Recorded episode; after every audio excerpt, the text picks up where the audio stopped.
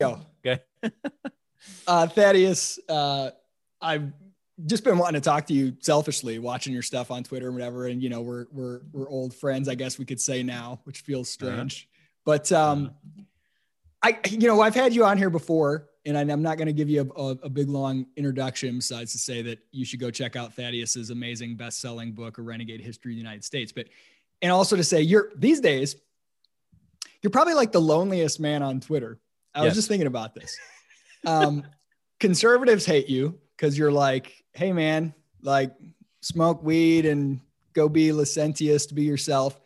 Li- uh, liberals hate you because you're not willing to kind of preach at people and make them feel shitty about themselves, which seems to be the the current. Well, and because I hate I hate them. That's the other reason. Well, yeah, that's true. I guess that's a small part of it. Uh, libertarians want to love you, but they're tormented because they just want you to bow down and say, I refuse to defend postmodernism. Uh, and you just won't do it. And I think it's just a real, the, the autistic libertarians, their, their eye twitches. They don't understand it. It's very difficult Mhm. for them. So you're lonely. You're, you have fans, but you're just, you're like a man apart out there, you know? Yeah, I always have been. That's the story of my life, Isaac. It's a good Um, thing. That's why we're talking. By the way, you're the only only friend of mine who calls me Thaddeus. What, does everyone just call you Thad? Yeah, but it's I feel okay. like um, I guess I, I just need to join the club. No one's gonna believe that you know we're You know, actual friends.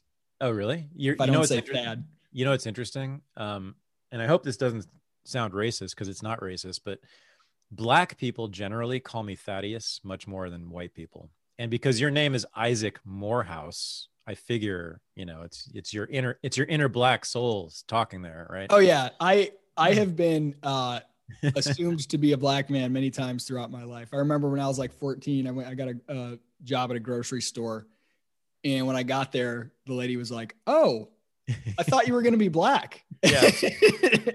I've had it many times happen. I've had students when I was used to teach at Columbia. I had I had uh, I taught a course on African American history actually, and I had two black graduate students show up the first day and be like, "Oh fuck, we thought for sure you were black. what are you doing here?" but it worked out. So, uh, Thad, I guess we can we can say, although I still. I still like Thaddeus. I feel like your major thesis um, has never been more vindicated than in 2020. And and let me let Oh. me just share what I what I see that makes me think that, and then I want Cool. you to tell me if if you think this is right.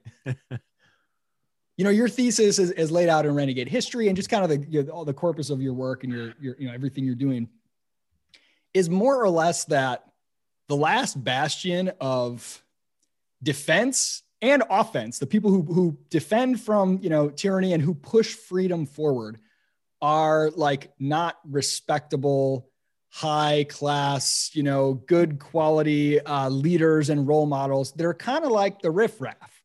And I have noticed, I think this 2020 COVID bullshit craziness has revealed a lot of surprises to me. Um, one of them being that the greatest defenders of liberty, or at least the the ones who are most likely to prevent uh, the worst tyrannies, turn out to be like hillbillies, nutcases, conspiracy theorists, like Hmm. not respectable members of society, not even professional libertarians who are paid at think tanks to advocate for civil liberties and they've all just bended over and taken it and Yep. it's like the non-respectable kind of populist riffraff who have turned out to be like I, I guess a better resistance would you would you agree with that assessment Yeah, clearly. um, it's people who shop at Walmart, right? it's people who shop at Walmart, which is, and you know, the left, you know, the reason the left hates Walmart, right? And the, the reason that they're always talking about Walmart's labor practices being terrible. And you know why, right? It's aesthetic. They don't, they can't stand the aesthetic of Walmart. They, they think that stuff is tacky. They wish that working class and poor people would buy things that were classier, that were necessary, and not just sort of these, you know, frivolous baubles that are imported from China. Uh, I mean that. I, I really think it's all aesthetic choices. Um, yeah, it's people who shop at Walmart who are certainly leading the rebellion in California. You know, California is locked down as we are. It's actually there are a lot of counties in this state that are actually red. And it is the small it's the guy who owns the bar in Chico who is refusing to lock down. It is people with mullets. It is people with red, white, and blue socks. It- it's people who listen to like cheesy country music, who drive pickup trucks, who uh, call their wives their old lady. It's it's exactly who's at these protests against the lockdowns. Well, it's funny you mentioned that. So I was thinking about your book and I was thinking, you know, you've It- always you've always defended the people who are the um you know, who I'm what's the word I'm looking for? Con- contrarian or nonconformists, right? They're nonconformists. Yeah. Once upon a time, that was people who drank, slept around, didn't have nuclear families, you know, uh, Right. did drugs, whatever. That's no longer the case. Those things aren't really that big of a deal. Like you can do that and still be like a good member of the dominant narrative in society. Mhm. And it's more like people who won't wear a mask, who won't say "shut up" and obey the rules, right? And and no, and nothing illustrated this better than did you hear this? Um, Haskins, the quarterback for the Washington football team. No. Okay, he's their like top draft pick. He's like a nut five, top five draft pick. He's their rookie Yeah. quarterback. Uh, pictures of him at a strip club leaked, and the team ended up cutting him from the team. Not because he was at a strip club, because he was at a strip club without a mask on. And and James Harden's in trouble for this too. Yes. Yes, they literally cut him, their number one draft pick from the Cut team. him. And nobody's saying anything about players shouldn't be at strip clubs. That is like a scandalous behavior because we're not in that era anymore. The new version of scandalous behavior is having, and I literally saw someone write this in an article once a naked face.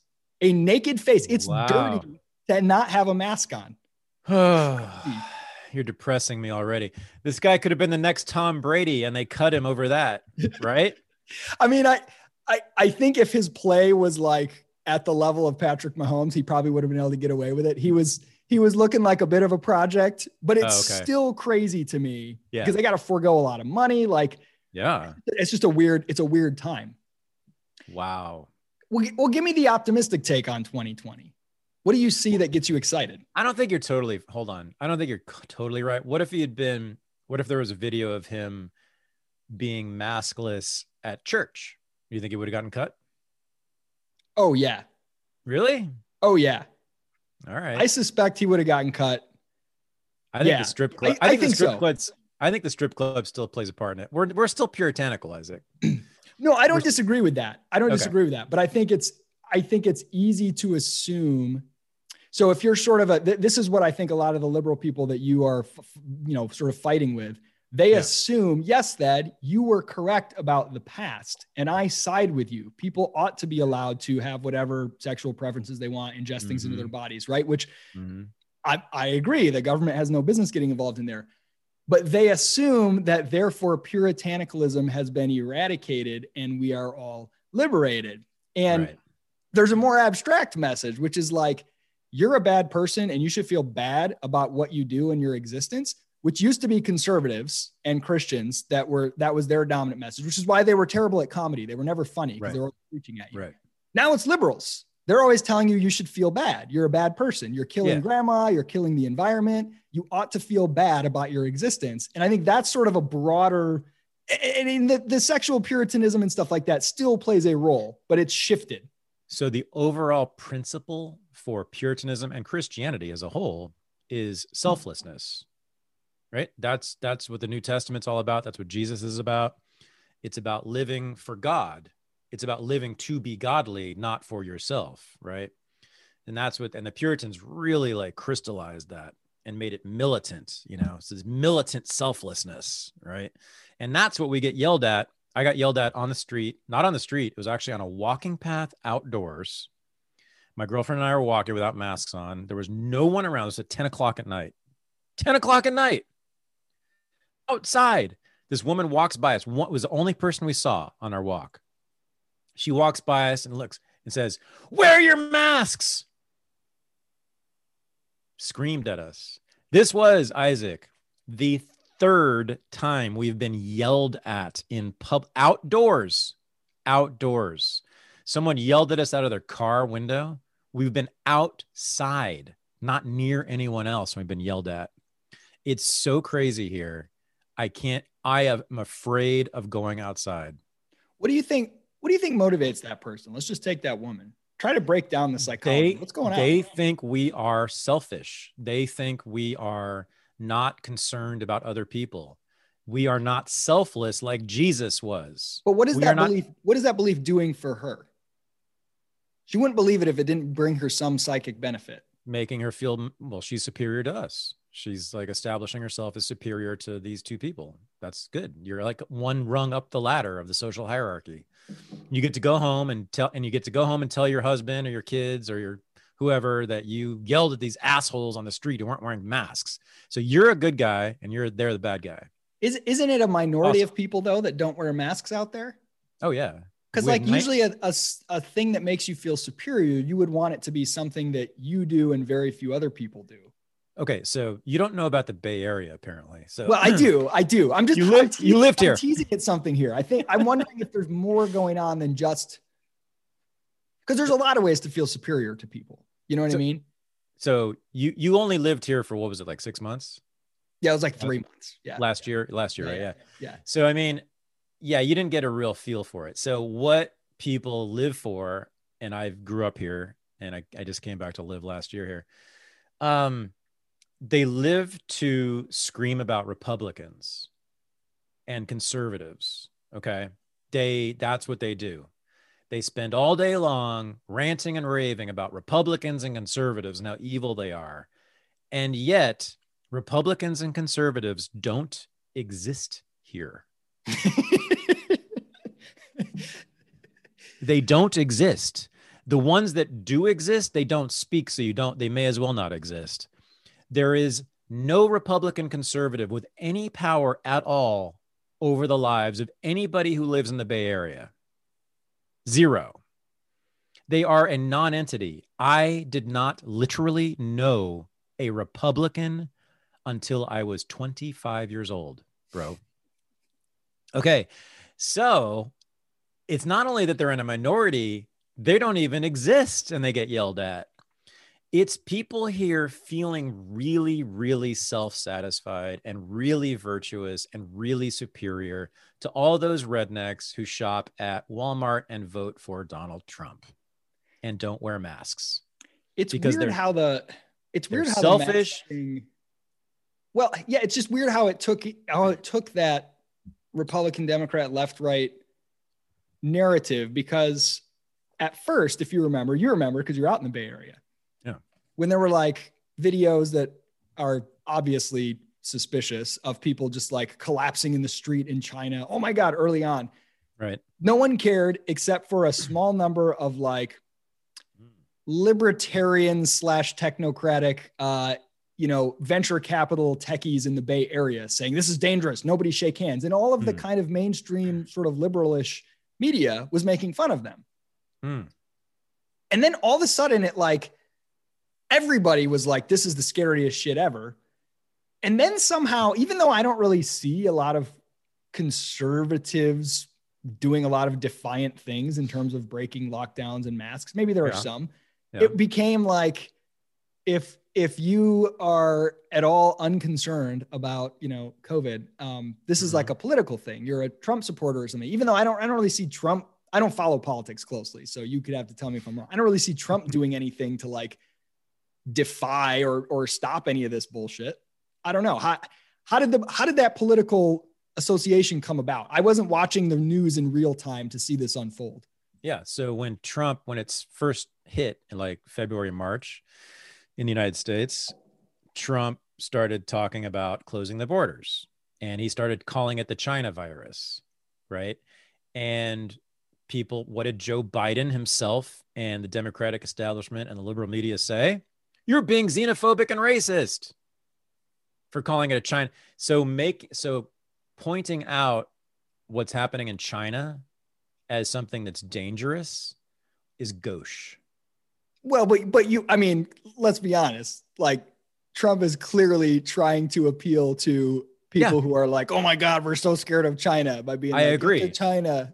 I agree, but I'm saying I'm saying the videos of things happening in China, like early on, or yeah. even now, like it's not cool for a liberal to look at another country, especially another country that doesn't have white people in it, and say, "Ew, look what's they're doing something bad over there." That's completely not allowed right? And often i agree with them by the way. I often yeah. agree with them. It's not for us to judge really other what's going on in other places you know? That's what's but challenging that's what that as, as like a libertarian. I hate nationalism. Yeah. And i hate the like china. China's not a person right? Like that's right. so like uh, yo china did this. China is right? Right. But there's something about when sort of more liberal people react against that. They have this weird like we won't look in this direction because it it might cause us to like think that America isn't terrible in some way or something. Like mm-hmm. there's some I don't know, I can't describe what it is, but there's something about it that I just I don't want to go along with, right? And I'm like, mm-hmm. I'm not I'm not a nationalist, but like I don't get this sort of self-hating and like um unwillingness to criticize any other government. Yeah. I mean, well, I mean, so it's the Chinese Communist Party, right? We pretty much all agree they're no good. I mean, that's not that's not China and that's not the Chinese people. Yeah, that's certainly that's the, that's the, political party that controls the government of China. Uh, we all agree they suck. Um, so I mean, you know, I've had a I have a lot of friends who are very good on foreign policy and very anti-war. Increasingly, talk in sort of belligerent tones about China and the Chinese Communist Party. And I get nervous. I do too. Know?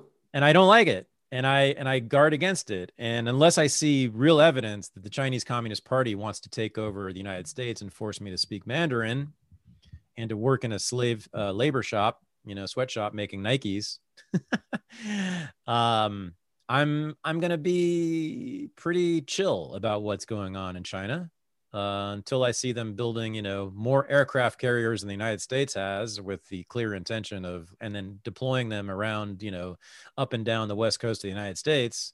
Until I see, you know, that plan look like it's happening, I'm I'm I'm gonna be like, hey, it's their country, and revolutions have happened all over the world for millennia right? People who are like barefoot, impoverished peasants overthrowing their lords and masters in pretty much every country, every region of the world, right? That's happened with no assistance from anyone else. No assistance, you know. Talk to the Vietnamese in the 1960s and 70s, talk to black South Africans in the 1980s and in 1980s and early 1990s, right? These were completely oppressed people by anyone's standard, right? And they overthrew, in the Vietnamese case, they overthrew not only their own government, they overthrew the damn United States military, right? South Africa, that was the most brutal regime ever, you know? They locked people up and tortured them to death when they opposed apartheid. But guess who ended up winning that one? And they didn't, there was no other foreign power that intervened on their behalf and invaded South Africa and overthrew the, the apartheid regime, right?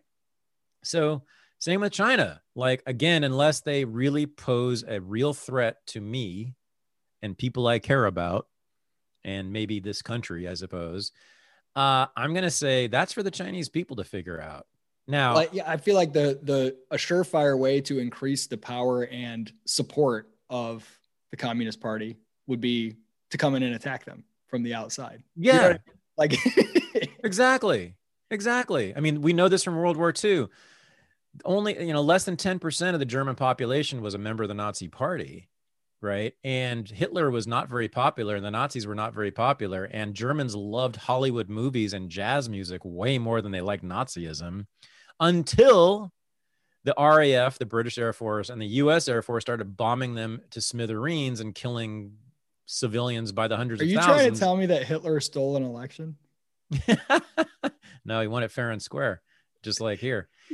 Uh, yeah. So, uh, uh yeah. Anyway. Okay. Let me, let me, let me ask you about getting back to the, the motivations of people who are just like, yeah, like not just pro masks and lockdowns, but there's, there's an element that people that seem like really excited about it in like a dark way. Like they want this to be a bad pandemic. And one thing that I've heard uh, that I find pretty compelling yeah. is that there's a lot of people that kind of, I don't know, I guess feel disempowered or feel a lack of meaning in life. And this gives mm. them a hmm. sense of purpose. This is their storming the beaches at Normandy. This is like, right. if I get to suffer, I get to endure suffering and difficulty, staying at home in my pajamas and not working for some purpose, a pandemic, if it gives me meaning in my life. Do you think that has explanatory power? Yeah. Who doesn't want to be a hero? We've all gone to the movies. The movies have heroes who save the day against all the odds, against evil, against villains. They win. Heroes. We love heroes. Who doesn't want to be a hero? Well, it's it's like uh, really easy to be a hero now. You you wear a mask and you yell at people who don't wear masks. Super this, easy. This is where you're um again, you're kind of praising the guy who just wants to sit on his stoop with a 40 and isn't trying Bingo. to be a hero. It's like more of that, please. Bingo. Bingo. So I live in Oakland, which is like, you know, the epicenter of all political correctness, right? Um, and and it's also a city that's, I don't know, probably it's it got a very large black population.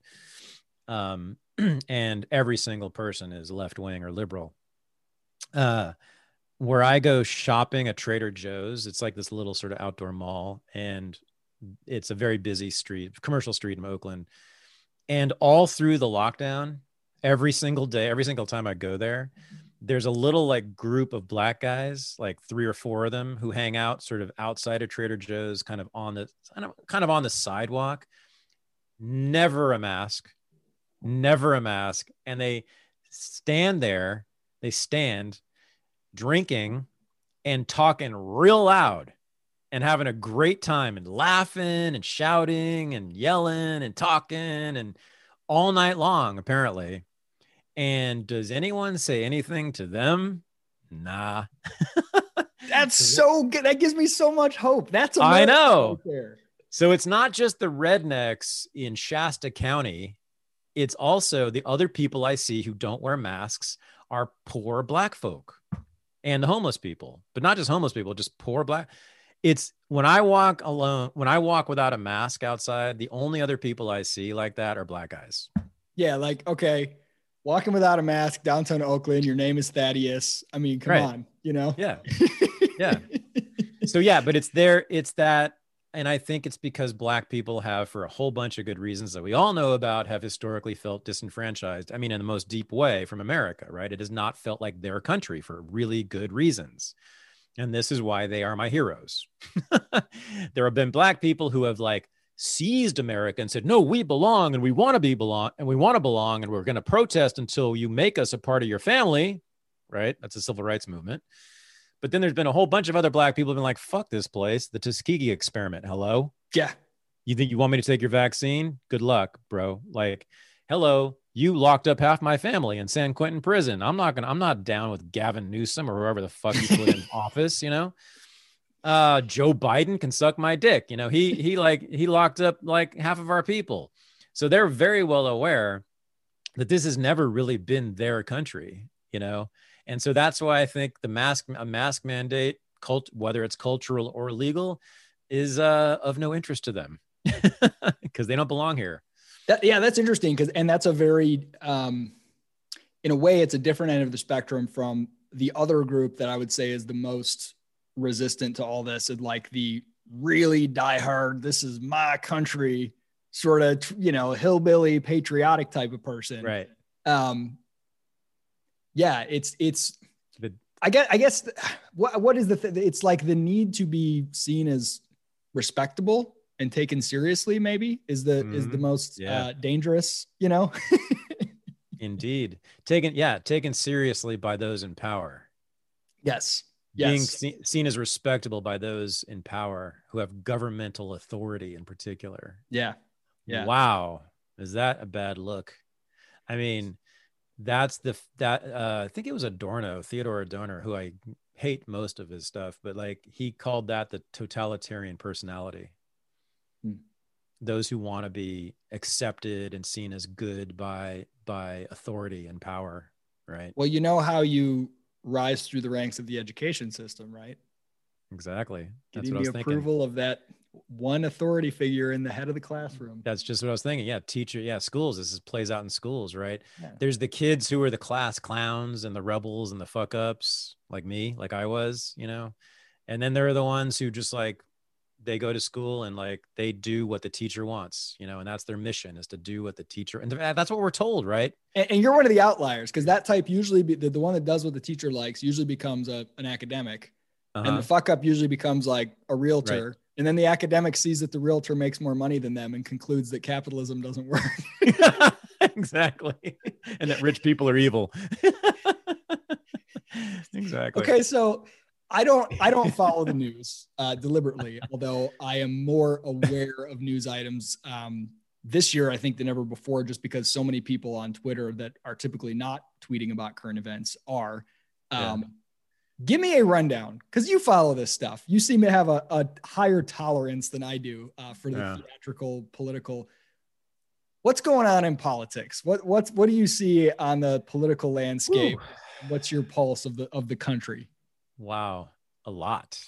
Um, it's a hot mess, but I think there's some productive things that'll come out of it. Well, so you have close to 80 million people in the United States who feel like the election was stolen from them. That's number one. That's fairly a big deal. Okay. They're not going to go away. They're not going to just say, oh, well, it's fine, like a lot of Republicans have. Steve Bannon, everybody should go watch Steve Bannon's War Room, which is his uh, podcast. It's also on YouTube.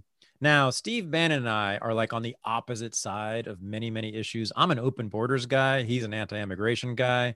He talks nothing about, he, he loves talking about the military and World War II and the veterans and American pride and nationalism. And I'm against all those things. He wants to close the borders, not just to human beings, but to goods, the cheap goods coming in from places like China. I am 100% against that, right? However, he's convinced me that there was serious and widespread election election fraud this year and that the Democrats really stole the election. Now, it doesn't matter that I believe that. It matters that, again, close to 80 million Trump voters believe that, and they're not going to go away. Now, if you want to get real dark real fast, and I'm not predicting anything, but it is simply a fact that you have that many people who believe the election was stolen from them, all of whom own guns. That's who owns guns Trump supporters. Okay. They think it was rigged and stolen. After, by the way, after being accused for four years of being Russian agents and traitors and racists and Nazis no one's been treated worse in American history than Trump supporters over the last four years. Wow. Even hell no. Even if you have a, even if, and I'm not, I would never vote for Trump. I'm uh, low. You don't need to. You don't need to explain to me that you're not a Trump supporter. I know enough about you to know that anyone who says that is just a moron. Completely clear. Yeah. I mean, I, as I said, like on Bannon's politics, which are Trump's politics, I am like on the other side, the opposite side from them. I am way farther from Trump, by the way, than Democrats are politically. Oh yeah, way way farther, way farther. So um, that's uh, that's gonna be ugly, man. And they're also really pissed off about the lockdown too. So these people are have some deep, legitimate grievances. And back to the electoral fraud thing, like you know, I I'm not 100% convinced it happened. All I know is that I have seen tons of evidence presented that is at least fishy and at very least worthy of some investigation. And when they say, oh, well, the courts threw these things out, no, they threw out the possibility of looking at the evidence.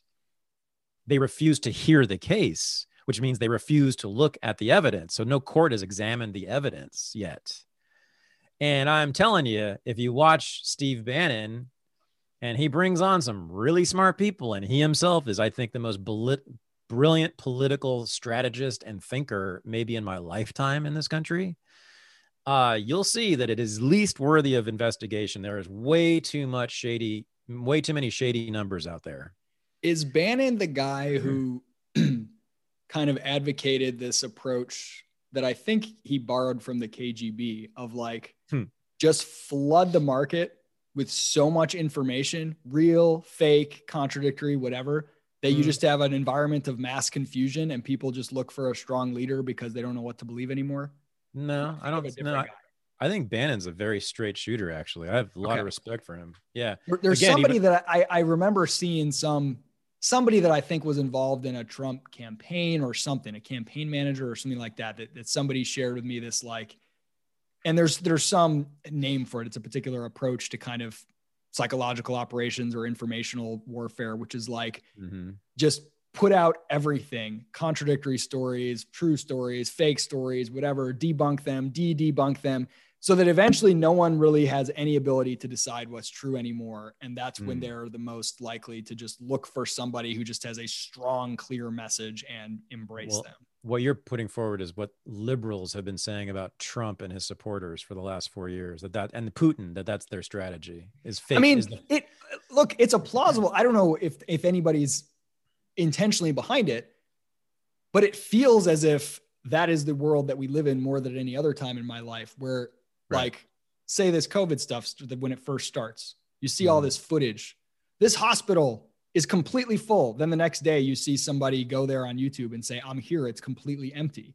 And right. then the next day, like one after the other. And pretty soon, you're like, and then someone's like, oh, that first video was faked. Someone's like, that second video was faked. Here's proof. Right. Pretty soon, you're like, I literally can only believe things that I directly physically experience myself because everything's freaking fake. And then you see proof that there were like 300,000 fake accounts posting the same thing on every mayoral candidates or every mayor's Twitter saying COVID's really scary, shut it down. And then you see mm-hmm. that that mm-hmm. was fake. It's like you feel like you're living in a world where all information that is not firsthand is incredibly suspect. You know what oh, I mean? Yeah. Oh, yeah, for sure. And I don't know but, if that's a concentrated effort or just the result of the internet. Yeah. I mean, I think it's probably both on both sides or all sides. But uh, back to politics, if you want to know the lay of the land as I see it, you know. Yeah. So, so what do you think is going to happen? You think Trump supporters are going to like take up well, arms? They don't. They don't strike me as that type. They they value the rule of law too much. Let me just set the scene again. So, so you got you got about 80 million people, right, who feel deeply aggrieved over many issues, but most of all that they got their election stolen from them. Then on the other side, can you imagine being a liberal Democrat these days? Can you imagine that? So, for years now, you have been screaming at the top of your lungs, marching in the streets, maybe smashing some windows. You're so angry about this, about criminal just the criminal justice system, the destruction of black bodies by the police and by prisons, mass incarceration. This is the worst thing that's been happening to them. I mean, in the world, according to them. And uh, by the way, I agree in large part. This is a horrible thing that's been going on. Yeah. But that's what they've said is the very worst thing that's going on. It is an emergency, right? And they elected Joe Biden, the author of the 1994 crime bill, which is responsible for most of the mass incarceration and also responsible for many of the deaths at the hands of police because it put police in front of many, many people in poor neighborhoods like black neighborhoods. And Kamala Harris, a lifelong prosecutor who, think about this. Dude, prosecutors are the worst of all politicians. But check this out, okay? So Kamala Harris is descended from Indian Jamaicans, meaning Indian immigrants to Jamaica. And Indians in Jamaica, who make up a lot of the middle class in Jamaica, are notorious among Black Jamaicans for being authoritarian, anti Black racists. They're known for this. They are the shop owners. They are the they are the principals in schools. They are they take a lot of they're in a lot of law enforcement positions in Jamaica. They're known for this. now, what was Kamala Harris's first big job? District attorney, chief prosecutor in the city of San Francisco. Isaac, you live there, you know. Who lives in San Francisco? Only two groups of people at this point very wealthy white people and very poor black people. Okay, so if you're the prosecutor for San Francisco, what is your job? Your job is to put black people in prison. That's your job because there are no white criminals to speak of in, in San Francisco unless you count like tech billionaires as criminals for being capitalists or whatever. Right? So I don't know what the crime rates are in San Francisco by race, but I can pretty much guarantee I'd bet my house that it is like way over 90% black and brown people who are put in prison in San Francisco. So if you hate black people and want to punish them and want to put them in cages and want cops to be surrounding them at all times, the district attorney of San Francisco is the job for you. She picked the best job in the entire country in the entire country for an anti-black racist. Why? Why she? So why? Who pushes her as the VP? Nod right? Like, what is that? Is that a? Is that a? They love her to, to BLM, or is that a? What is the move there? They love her because she she identifies as black and I saw she was celebrating Kwanzaa. Yeah, she she identifies. She went to Howard University to like burnish her blackness credentials, and she talks the talk right? It's just like it's what liberals care about aesthetics you know? She sounds she puts on the black affect and she sounds like the black lady and my, there's, like there's got to be some there's got to be some some underlying legitimate foment because i remember when the george floyd video first came out mm-hmm. i was like hey this is a really positive sign for that first week or so. People that that i could i've never been able to get I, i've been like irate about police brutality and just police in general for mm. my whole life, right? Like for right. especially the last 20 years. Right. And people that will never look at that shit, never everybody was like in agreement, like that's some messed up stuff. Yeah, police are acting like thugs. They need accountability, mm. whatever. And I was like, there's something real here. This could be really cool. And I don't know where it went, but I feel like there has to be somewhere where there's still some legitimate like is everyone placated? Is everyone just fine? Like no, what pro- changed? Nothing changed. No the pro the problem is that black lives matter and all of the concern about criminal justice has been entirely concerned about the racial disproportionality of it. That's it. All they care about is that there are a disproportionate number of black people who suffer this way. And a lot of uh, quite a few people literally think that not a single white person has been killed or incarcerated. I'm not kidding you uh, but even and, but even the people who believe that, do they think that that's going to change now? I guess. I don't think they ever wanted. Well, I, I, don't think they ever really wanted to change it. I think they enjoy protesting and being outraged and being morally superior, and being the good people in the good evil Manichaean binary. Right? There's a we think as sort of it's Christian thinking. Like there's good and there's evil. There's God and there's the devil, and like you got to you're on one side or the other. Right? And you and I are on the bad side according to them and that's all there is to it and there's nothing nothing we say that's not tainted by the devil right? Uh, even if we say you know end all the wars bring all the troops home open the borders to every Mexican who wants to come here no we're still we still have some there's something nefarious about us. So do you think it, all those protests were organic I, I've seen I was seeing people say stuff like, "Oh, there were like all kinds of shady people being bussed in, and like pallets of bricks being left around the city, like this was like orchestrated." Or do you think it was just a organic thing? Uh, it's very much both. I think. I think absolutely there were plenty of people who would have done that spontaneously, so I don't doubt that. But I also know it's just this is just if you can just look it up. I mean, you look at George Soros's organizations and what they've given, his foundations and what they've given to just been a huge proliferation of nonprofit criminal justice organizations, a lot of them in the Bay Area, by the way, whose funding comes from Soros. So now, does that mean that Soros is evil and that Black Lives Matter is bullshit? No, but it's just let's recognize that. Um, but yeah, no, I mean, obviously, cl- plenty of people were outraged enough to go march in the streets. I don't think that was like astroturfing in itself. um, the pallets of bricks, I who knows? My guess is that was like, if that was shady, it was probably like the Antifa types who were really a small minority. Now they're everywhere. They exist. It's a real thing, but it's a tiny, tiny, tiny, tiny fraction of even the left wing. They probably planted those bricks. The, These the are like Antifa uh, and the people that they are, you know, arch nemesis with. Um, I feel like both of them they do exist, like whatever true, genuine, like white sure. supremacist and genuine, but they're so so small. I just could we just like put them all in a big public park and just let them let them fight it out? Think it's gonna be like fifty. We go, we go straight we go straight Hunger Games on them. I've already had this idea.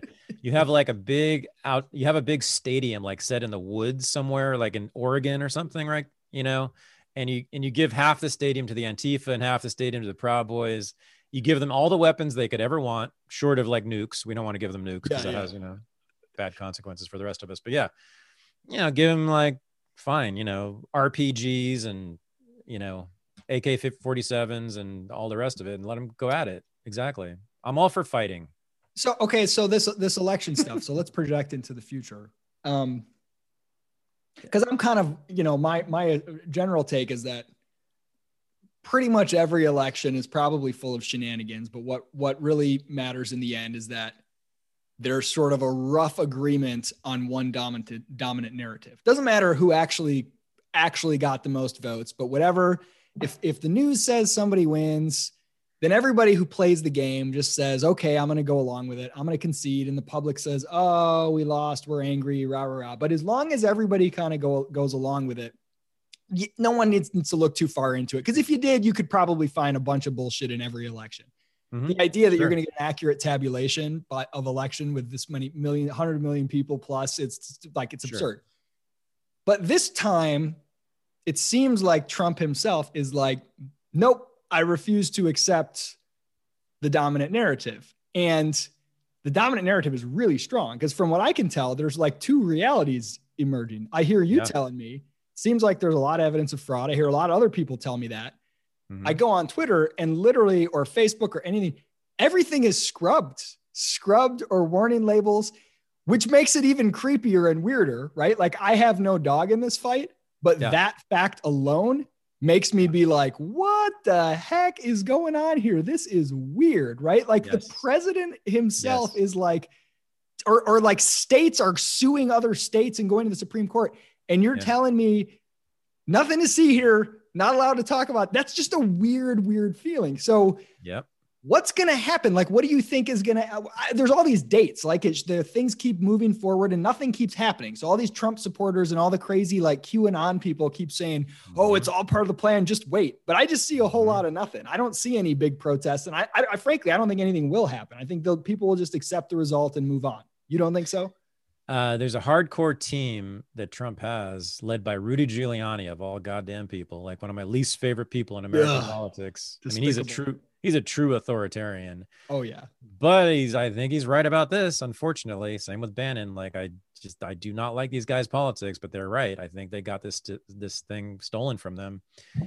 And they're filing lawsuit after lawsuit after lawsuit. And it's about getting a judge who will actually hear the case and look at the evidence, right? And once that happens, once there's discovery in a lawsuit, oh, it's a new ball game so I, and they're not going away. These are dogged, dogged people. They're not going away. So I think it's just going to be in the courts for a long time. And what comes out of these court cases, each time there's going to be some revelation, there's going to be a whole new wave of protests. Biden has like virtual. So, and Matt, again, who's going to be doing to, the protesting though? You think the Trump people will be protesting? Yeah. And then there'll be counter protests against the emergent fascist threat, right?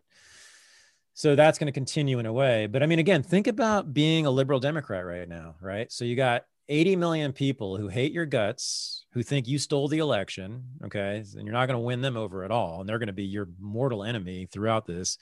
But then you've got this guy and woman who represent everything you've been protesting against for years as your people and you've got to support them and like defend them and like apologize for them and make excuses for them for the next four to eight years that's a rough position. I i'm almost um i'm almost sorry it, it almost reminds me of like the old you know like in the ancient the medieval warfare technique like the siege of a city.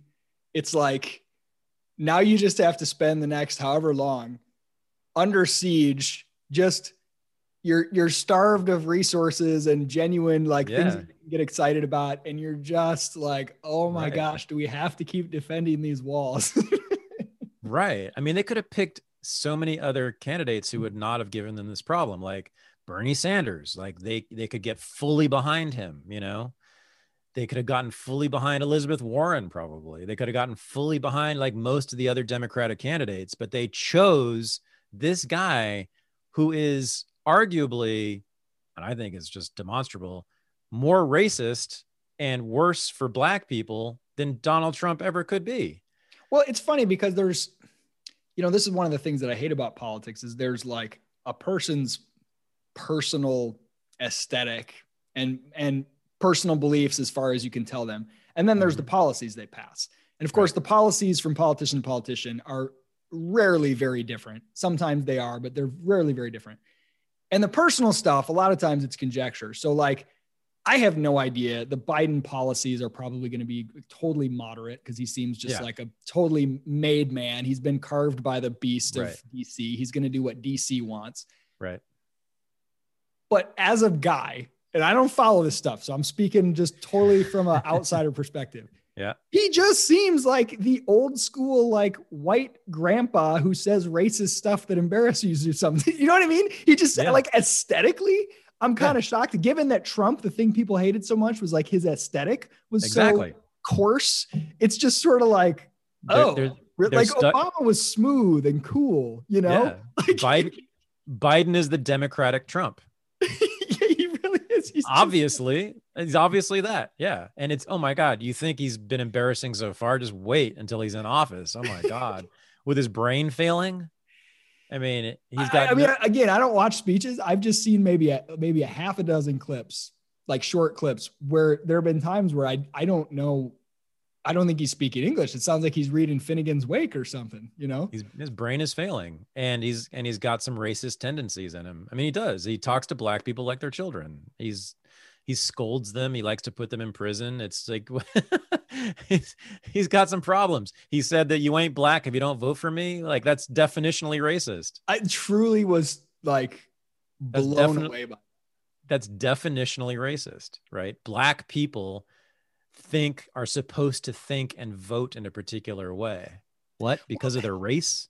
Like what? It was a comment like that that makes it hard for me to understand what is the dominant narrative? Like what what actually does that mean? Because I can just tell you on a gut level that the dominant narrative is you're not supposed to question the election results. You're supposed to be happy that Biden won. That's supposed to be good for black people.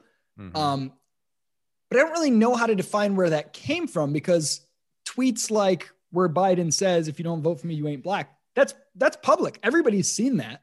Mm-hmm. And it mm-hmm. would you would think that that would just shatter that narrative because there's no you can't how do you escape from that you can't explain your way out of it but somehow whatever that narrative is is more powerful than those observed facts and i'm trying to like get my fingers around what is that narrative like where does that come from you know it's good and evil. I said it's the binary that we all that we all pretty much abide by. But okay. Americans are very about binaries, good and evil, right? So if you're on the good team, you can lock up 2.3 million people, most of whom are black, and still be considered a good guy who just made a mistake. It's a mistake by a good person. Joe Biden is considered to be fundamentally a good person who has made some mistakes. Kamala Harris, same thing. Although I don't even think she's uh, considered to have been made mistakes because we're so ignorant about her actual career. Donald Trump, Republicans, conservatives, anybody associated with that side, anybody who like is not on the left, not a liberal, you're a bad person. And so you can be for ending all the wars, bringing all the troops home, opening the borders to every Latino to come into this country, which I am. Those are my positions, and still yeah. be considered to be a bad guy and and by the way, empty. I want to empty most of the prisons too. immediately. Uh, you know, I want to legalize drugs and release all those people. Um, no, I'm still a bad guy because I'm not on their team. So that means I'm a bad guy. And that's it. It's really that damn simple. If you don't wear a mask, same thing. You're evil and you're probably a Trump supporter. It all gets conflated, right? It all gets conflated. If you do one of these things, you're considered to be all of these things.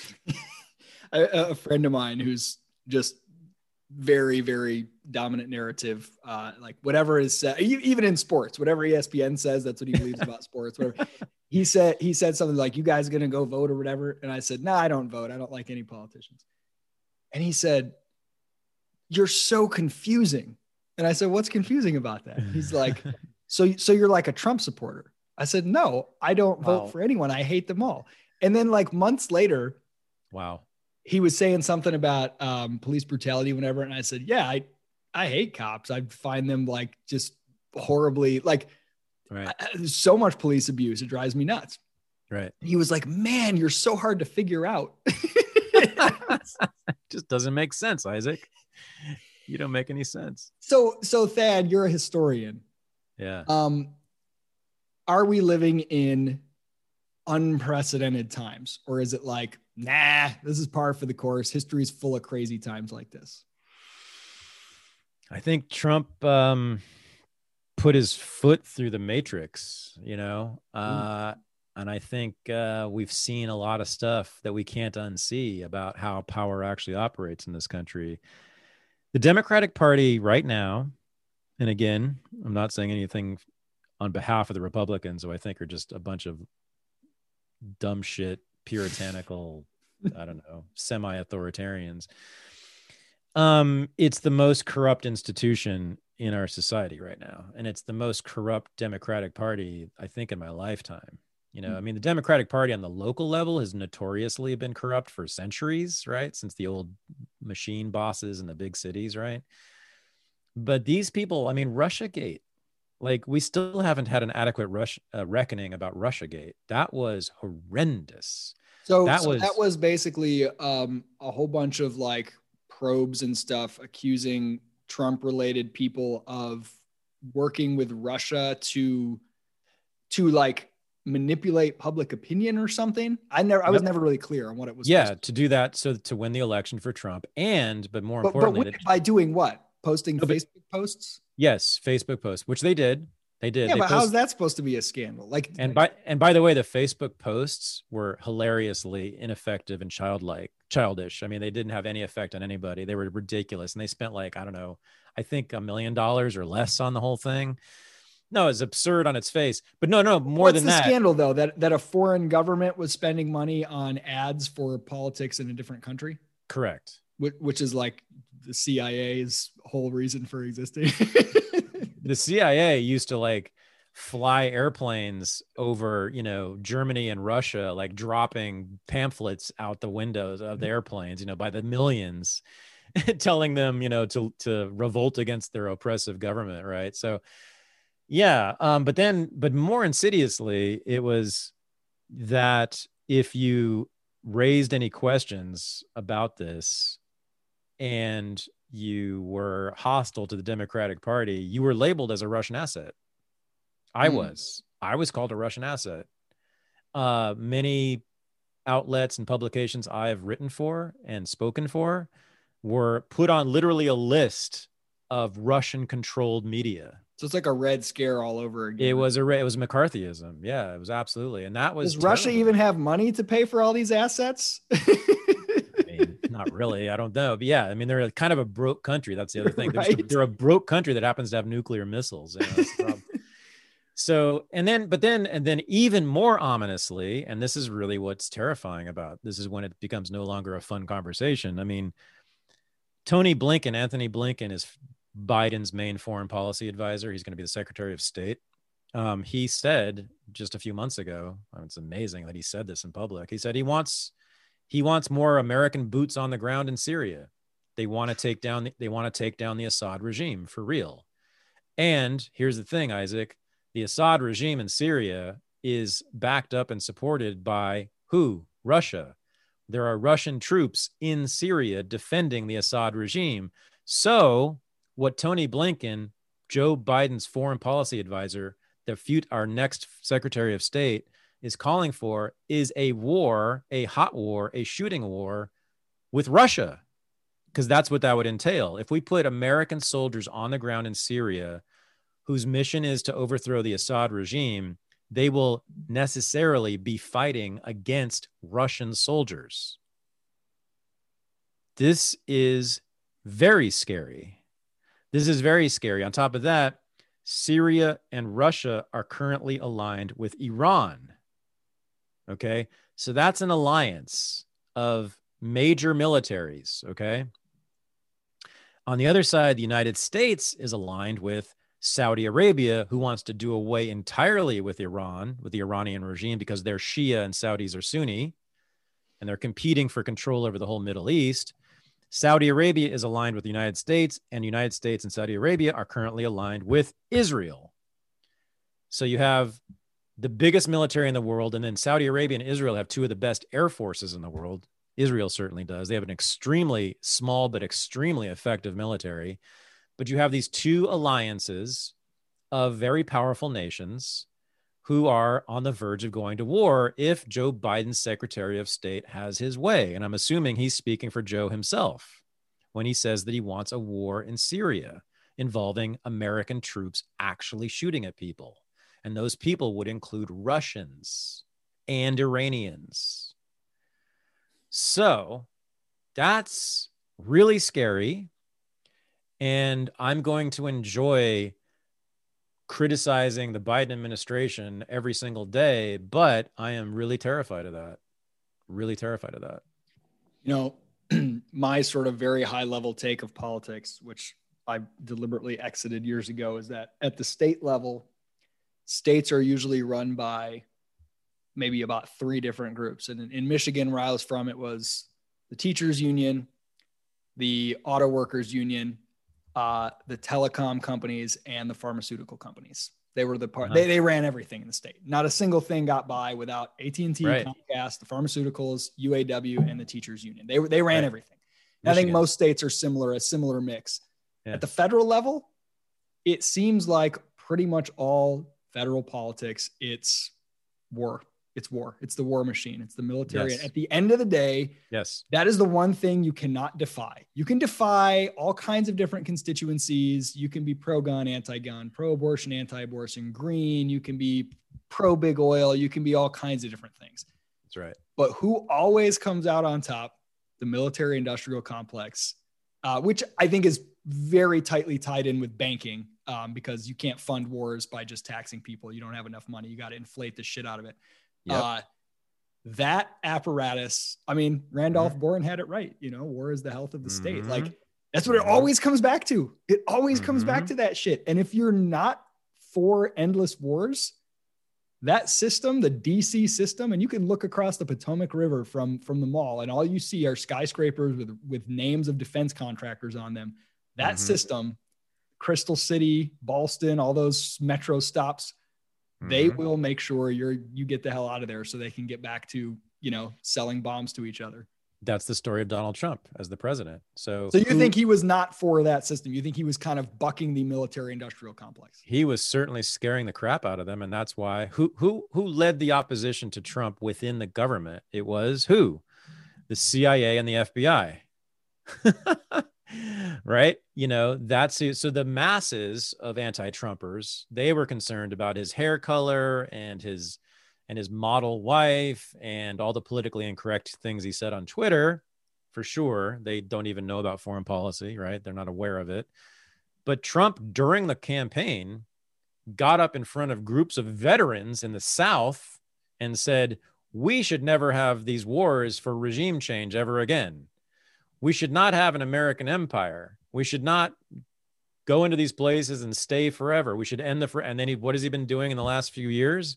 He's been actively reducing the troop levels in Afghanistan and Iraq. In Afghanistan, he's trying to get out entirely. And what did the Democrats do? They blocked him in Congress. Did, did I accurately hear that? That yeah, his his generals said that they've been lying to him about how many troops were in some place. The special envoy to Syria James Jeffries, who's a neocon who Trump, the idiot, appointed himself to do this. This is Trump's problem. He like appoints these assholes who oppose his own foreign policy. But anyway, he was the envoy to Syria. He lied to the executive office, to Trump himself, about how many US troops were in Syria in order to keep the troops there. Wow. Unprecedented. I've never heard of anything like that happening. That's treason. That's treason. That's treason. He should go to prison. I mean, according to the law, actually, he's eligible for execution. For I want you to bring us home. I want you to bring us home with this. Okay. How will history remember 2020? Depends on who writes it. right? I mean, um, I don't know. I mean, it'll be interesting to see how it's. I, I assume Trump will be written about like Andrew Johnson after the Civil War was written about, you know, as sort of this corrupt, racist screw up who had to get ousted, who got impeached and deserved it. And he always reminds me of Andrew Jackson. He's more Andrew Jackson, but I think he'll be thought of as Andrew Johnson because Andrew yeah. Jackson is still a hero. He's still on the currency, right? His face is still on the currency. Uh, Andrew Johnson is not. He's the bad boy president of all time. Him and Nixon. I mean, he'll be he'll be compared to Johnson and Nixon. You know, the only two other presidents to be and Clinton to be impeached. So, um, but, but that assumes that the cathedral, so to speak, uh, doesn't yeah. crumble and still writes the history books my thing is i just want to make sure we get the covid thing right. I want to make sure that we don't repeat this horrific experience again you know that the next time there's a pandemic that we lock down everybody when we know it only affects you know very particular specific parts of the population. You know i can't go through this again isaac. I don't know what i'm going to do if we have another lockdown for a pandemic that lasts a year. I don't know if i can survive that. Um, i'm going to have to find some weird corner of the world that's ignoring it but I am really terrified, and we really got to tell this story right. We've got to get this right, and so the next time this happens, that we have a different response to it. That's what scares me. It scares me much more about how we view Trump in the future. Yeah. Yeah. The battle. The battle is a narrative battle, and I think. Yep. Getting that narrative right. I mean, you you know that what we suffer from all the, the false narratives about the past that still cause us pain today. Yeah. Yeah. yeah this yeah. COVID shit, we're living it right now. Yeah. It's it's a narrative battle. I know. So we got to work on that hard. That's what it's a real, it's an actual threat to civilization. I agree. We, I our agree. civilization right now is hanging by a thread because of this. You know, our economy is tanking because of this. People's lives are being lost because of the lockdown. We just had a friend over last night who's single, lives alone. She just broke down in tears. She was weeping in front of us because of her loneliness. She spent Christmas alone. She spent Thanksgiving alone. She has spent the last 10 months alone, locked up in her house because she's so terrified of this thing because of what the media tells her. And she's healthy and she's middle aged. She's not in she's not actually at risk. And that's many, many, many people. Um, it's really, really horrifying. It's affected all of us terribly, but some people more than others. But it's just the the whole society, the entire society has just it's vanished. There is no society. We're living in like some weird version of the Soviet Union now you know, Thad, we're not going to go down without a fight. You and me, all of us, uh, despicable, deplorable renegades and misfits. Tennessee. We're going to meet up in Tennessee and form a militia. we're going to keep it alive, baby. We're right on. Thank you so much, man. We're gonna have to do this again and catch up some more. You you helped me learn more about politics in 30 minutes, half an hour, uh, than uh, you know I could have found by reading the news for a year. So awesome. So glad. I'll do this anytime for you. Thanks, Later. brother. Peace.